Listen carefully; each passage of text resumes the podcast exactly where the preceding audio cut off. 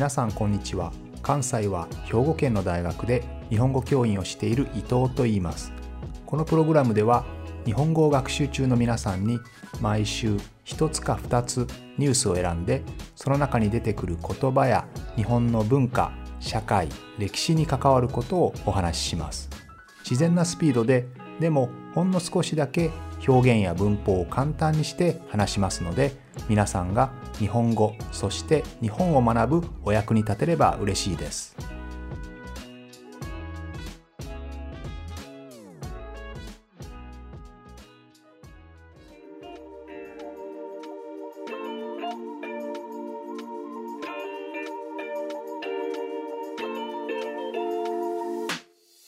今週は言葉の話をしてみたいと思います。いつもはニュースに関連することをお話ししているんですが、えー、今日はちょっとそこから離れて言葉の中で特に文字と音についてお話をしたいと思います。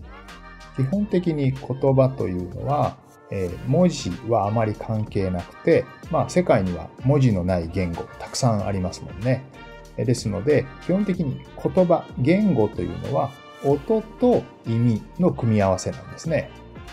誰かが犬と言った時に、その犬という音から、えー、我々がいつもイメージしているあの毛の生えた犬をイメージできる。えー、それが、ま、言葉ですよね。ですので、音とイメージや意味の組み合わせ。これを言葉と言います。ただ、音というのは保存性がありませんので、つまり一度発してしまうとその後残らないですよね。あのまあ、このポッドキャストのように録音できればいいんですが当然そんなことは昔はできなかったわけですので何か記録のために残したい、えー、そのためにですね文字というものを開発したわけですね。それで皆さんはよく漢字のような文字は表意文字。つまり表っていうのを表す。意は意味ですね。ですので意味を表す文字。そしてアルファベットのような文字は音だけを表すので表音文字というふうに習ったことがあると思います。もちろんこの理解は間違いではないんですが、その文字の元をたどっていくと、実はアルファベットも表意文字だったということ、皆さんご存知でしょうか？漢字が表意文字であるということはイメージしやすいですよね。例えば、魚ですね。え、魚の絵を描いている。その魚が、の絵がですね、どんどん簡単になって、魚という漢字になる。あるいは山などもそうですよね。えー、3つの山があって、その3つの山が、えー、山という漢字になる。まあ、イメージしやすいですよね。ただ、実はアルファベットの、例えばアルファベットというのはアルファとベータですね。今でいう我々がイメージする A と B ですけれども、あの A というのは丸い形をしていますよね。あれは実は牛の頭、牛の顔の形なんですね。また、ベータ、B の方ですね。これも実は四角い形で家を表してたんですね。家というのがベータという発音で、その絵を表していた。つまり、アルファは牛の頭、ベートは家の形だったんですよね。ということは、漢字もアルファベットも両方とも元はいわゆる象形文字ですね。象形っていうのはかたどった文字という意味です。何かの形を真似した、まあ、絵のような文字ということですね。さて、そのように考えると、実はアルファベットと日本語のひらがなやカタカナというのはですね、絵から音だけを表す文字になったという意味では、全く同じプロセスを経ているんですよね。え皆さんも知っている通り、例えばひらがなというのはですね、もともと漢字を日本が借りてきて、日本はもともと文字を持っていませんでしたからね、中国大陸から文字を使っているのを輸入してですね、あ文字というのは便利だということに気がついて、彼らの文字を輸入したわけですけれども、当然漢字の意味はわかりません。ですよね。意味は全然わからないけど、その音をどのように中国の人たちが読んでいるかはわかるわけです。ですので、音だけを利用して、え漢字を使っていたわけですね。そして、まあ、漢字というのはもともと絵ですからね。その絵を毎回描くのは大変ですよね。ですので、どんどんどんどん簡単になって、平易になっていく。平易、平易っていうのは平ら、平っていうんですね。それでひらがなと読むわけです。つまり、漢字が平易になったの、漢字が平らになったもの、平らってのは easy っていう意味です。になったもの。それがひらがなですね。一方で、カタカナの型というのはですね、片方の型です。これは、えー、ピース、ワンピースの意味ですね。一部分の意味です。ですので、カタカナというのは漢字の一部だけを使ったんですね。ですので、えー、カタカナというふうに言います。さて、どちらも漢字を簡単に書くために発明されたんですね。どんどんどんどん簡単に書いていって、書く回数を減らしていって、えー、筆で書きやすいようにしていく。それがひらがなですね。そして同じように書くのを簡単にするために漢字の一部だけを取り出して、えー、それで、えー、かなとする。それがカタカナですけれども、ではこの2つどうやって使い分けられたかと言いますと、カタカナは漢字の一部、ワンピースなので小さく書けるんですね。この小さく書けるという特徴を利用して中国大陸からたくさんの知識ですね、文献、本が入ってきましたので、その漢字、もちろん中国語ですから漢字で書かれていますよね。その漢字をどうやって読むか、どの順番で読むか、いろいろと注釈、フットノートをつけていったわけですね。その時には文字が小さければ小さいほどいいですよね。特に当時は、えー、紙は大変貴重です。まあ紙だけじゃなくて木の上に文字が書いてあったりしましたけれども、えー、そういう書く紙だったり木というのはとても貴重です。そして文字を書くためのインクもとても貴重ですよね。ですので小さなところにたくさんの文字が書いてあるんですね。そのたくさん書かれた漢字を読むためのどのように読めばいいかいろんな注釈、フットノートをつけるんですよね。そのためには文字が小さければ小さいほどいいんですね。ということで、そこにカタカナが使われたわけです。ということは、中国大陸から非常にレベルの高いアカデミックな言葉が入ってきて、それを読むためにカタカナが使われますので、カタカナのイメージというのはとてもフォーマルなもの、えー、レベルの高いもの、えー、そういうイメージがどんどんついていくわけですよね。一方で漢字を崩したものにはよりカジュアルなイメージ、柔らかいイメージというのがつきますので、えー、中世になると女性が自分の日記ですね、自分のプライベートなことを書いたりする、えー、そういったことによく使われるようになったわけです。えー、女性がよく日記を書きましたので、えひらがなは女手と呼ばれたりするんですよね。ですので、カタカナはより正式なもの、硬いもの、オフィシャルなもの。えひらがなは逆に柔らかい、カジュアルなもの。えそういった使い分けになってきたんですよね。そして、アルファベットも実は同じで、もともとは絵でとても複雑なんですよね。それをどんどんどんどん簡単に書けるようにということで、えー、より形が簡略化、シンプルになっていって、えー、音だけを表すようになっていったんですね。絵というのは当然表す意味がありますから、その絵からよりそれが簡単に書けるように、えー、シンプルになって、かつ意味ではなく音だけを表すようになる。えー、そのプロセスというのは実は英語のアルファベットと日本語の漢字、ひらがなというのは同じなんですよね。そうやって考えると、なんか世界の共通点が見えて面白いですよね。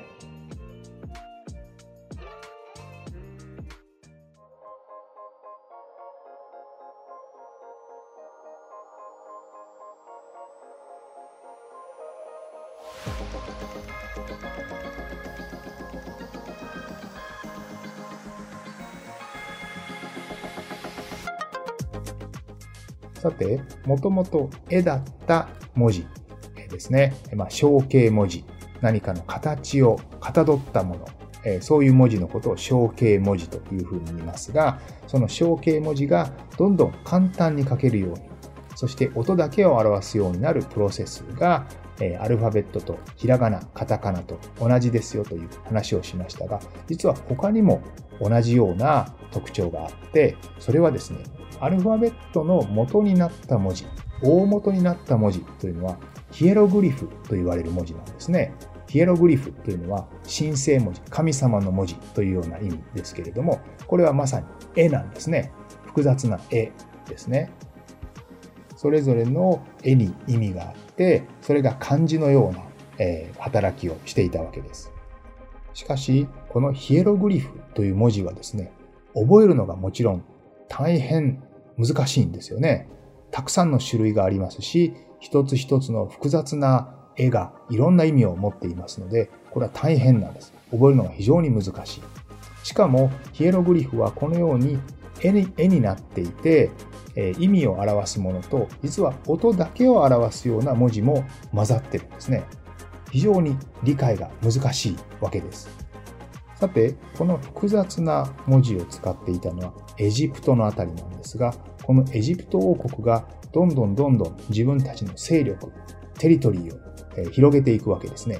そうすると自分たちの兵隊だけでは足りなくなるので、傭兵、つまり雇った兵ですね。お金で雇った兵隊を使うようになっていくわけです。そして彼らに命令を出す必要がありますね。ただ、その命令を出すときに全て口で伝えるわけにはいきませんから、何か文字で伝えなければいけない。でも、ヒエログリフは複雑すぎるんですよね。難しい。ね。えー、ですので、その当時はきちんとした学校もないですし、なかなか正確に物が伝わらない。自分たちにもきちんと読める文字が必要だ。ということで、ヒエログリフの中からですね、音だけを表すシンプルなものだけを使って、その傭兵たちはコミュニケーションを取るようになるわけです。これがアルファベットの始まりですね。このプロセスはまさに日本人が中国から入ってきた複雑な漢字を意味はわからないけど音だけは理解できるということで音を表すものとして使うようになったのと全く同じ過程ですね、プロセスです。この誰でも読める文字というのは大変重要なことで、このことによって様々な運動がこれまで起こってきました。例えばですね、日本には漢字廃止論という漢字をやめようという動きが昔からあります。実は今でもあるんですけれども、えー、漢字廃止論。例えばですね、江戸時代の最後の方には、えー、前島密かという人がですね、この人は郵便、今の郵便局ですね、の基礎を作った人ですけれども、彼は人々にきちんと教育をするためには、例えば英語のような言語ではアルファベットの26文字だけで歴史も物理も社会も数学も全て教えることができるんだから、日本人も漢字を何千文字も覚えるのは無駄であると。えー、時間のロスになる。漢字がなければもっと早く教育も様々な命令もすぐに伝わるだろうということですよね。そういったことを主張したわけですね。これは印刷技術が出た時にも大きな問題になりました。つまり昔のタイプライターですね。パチパチと。え、皆さんタイプライター見たことありますか ?A という文字を押すと、その A というインクがついた鉄の板が動いてですね、A という文字を打つというタイプライターのような機械ですね。え、これも26文字あれば、キーボードが26文字あればいいんですけれど、日本語のように漢字もひらがなもカタカナもあるような言語だと、え、何文字鍵盤を用意すればいいかわからないですよね。こういったことからも、やはり日本語の文字は全てアルファベットのようにシンプルにするべきだ。えー、こんな動きもあったんですよね。さらに漢字には様々なバリエーションが実はあったんですよね。例えば皆さん、島という漢字、アイランドの島ですね。は皆さんは1文字しか知らないと思いますが、例えば名前にはですね、えっと、山という漢字の下に、え鳥と書く島とか、山が左にあって、え鳥が右にある島もありますし、皆さんが知っている一番簡単な島の漢字もあるわけです。山という文字を上に持ってきたり、下に持ってきたり、左に持ってきたりするんですね。様々なバリエーションがあったんですが、こんな風にたくさんのバリエーションがあると、例えば、えー、A さんはこの漢字を使うが、B さんはこの漢字を使う。同じ島なのにいろんな文字がある。それは良くないということで、もっともっとシンプルにしようという動きが起こるわけですよね。これはもちろん文字だけではありません。日本は特にえ、戦時中、あるいはもう少し前にはですね、方言を禁止しようという動きが起こりました。もちろん日本だけではありません。フランスでもイタリアでも起こったわけですが、方言がたくさんあると、例えば国の政策とかニュースとか、そういったもの、あるいは教科書ですね。こういったところに様々な方言が出てくると教育がしにくい。ですので、すべてコントロールして一つの共通の形にしてしまうべきだ。ですね。こんな風にどんどんシンプルに共通なものに持っていこうっていうのは、言語の世界では音でも文字でもいろんなところで起こるんですよね。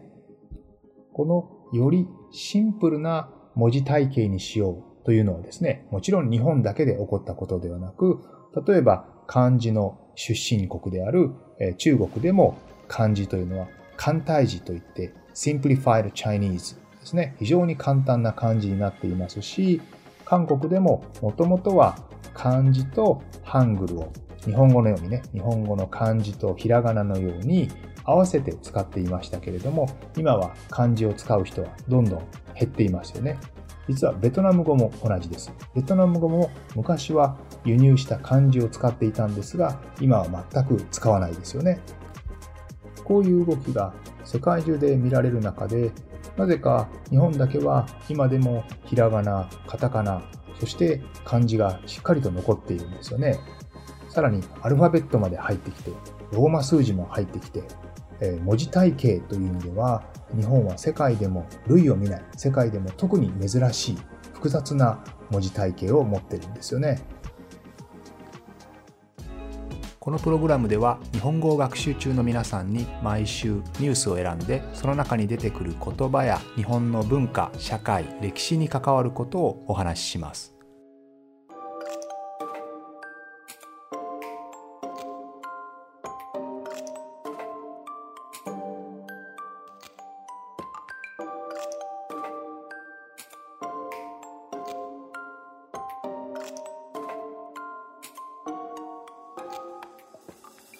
さて、今日は文字と音の話をしてきましたが、え世界では様々に複雑だったものがどんどんシンプルで共通のものになっていくという意味ではですね、例えば宗教ということを考えても、そんなことが言えるかもしれません。つまり、例えばギリシャではギリシャ神話、ゼウスとかアポロとか、様々な神様がいましたけれども、それが最終的には、えキリスト教というね、一つの神様の宗教に変わったんですよね。で、例えばインドとかでも、えー、仏教の前にはですね、様々な神様がいたんですけれども、えー、一人のブッダという神様ですね、まあ、仏。まあ、仏には何種類か実はいますけれども、えー、一応仏という一つの神様を信じるようになった。でも日本にはそういった仏教やキリスト教やイスラム教など様々な宗教が入ってきたんですけど結局は統一されずに神道という海にも山にも水にも神様がいるというこの複雑な神様の体系がずっと残ってるんですよね。なんか少し文字と共通点があるような気がするのは私だけでしょうか。ということで今日はここまでにしたいと思います。また来週も聞いてくれると嬉しいです。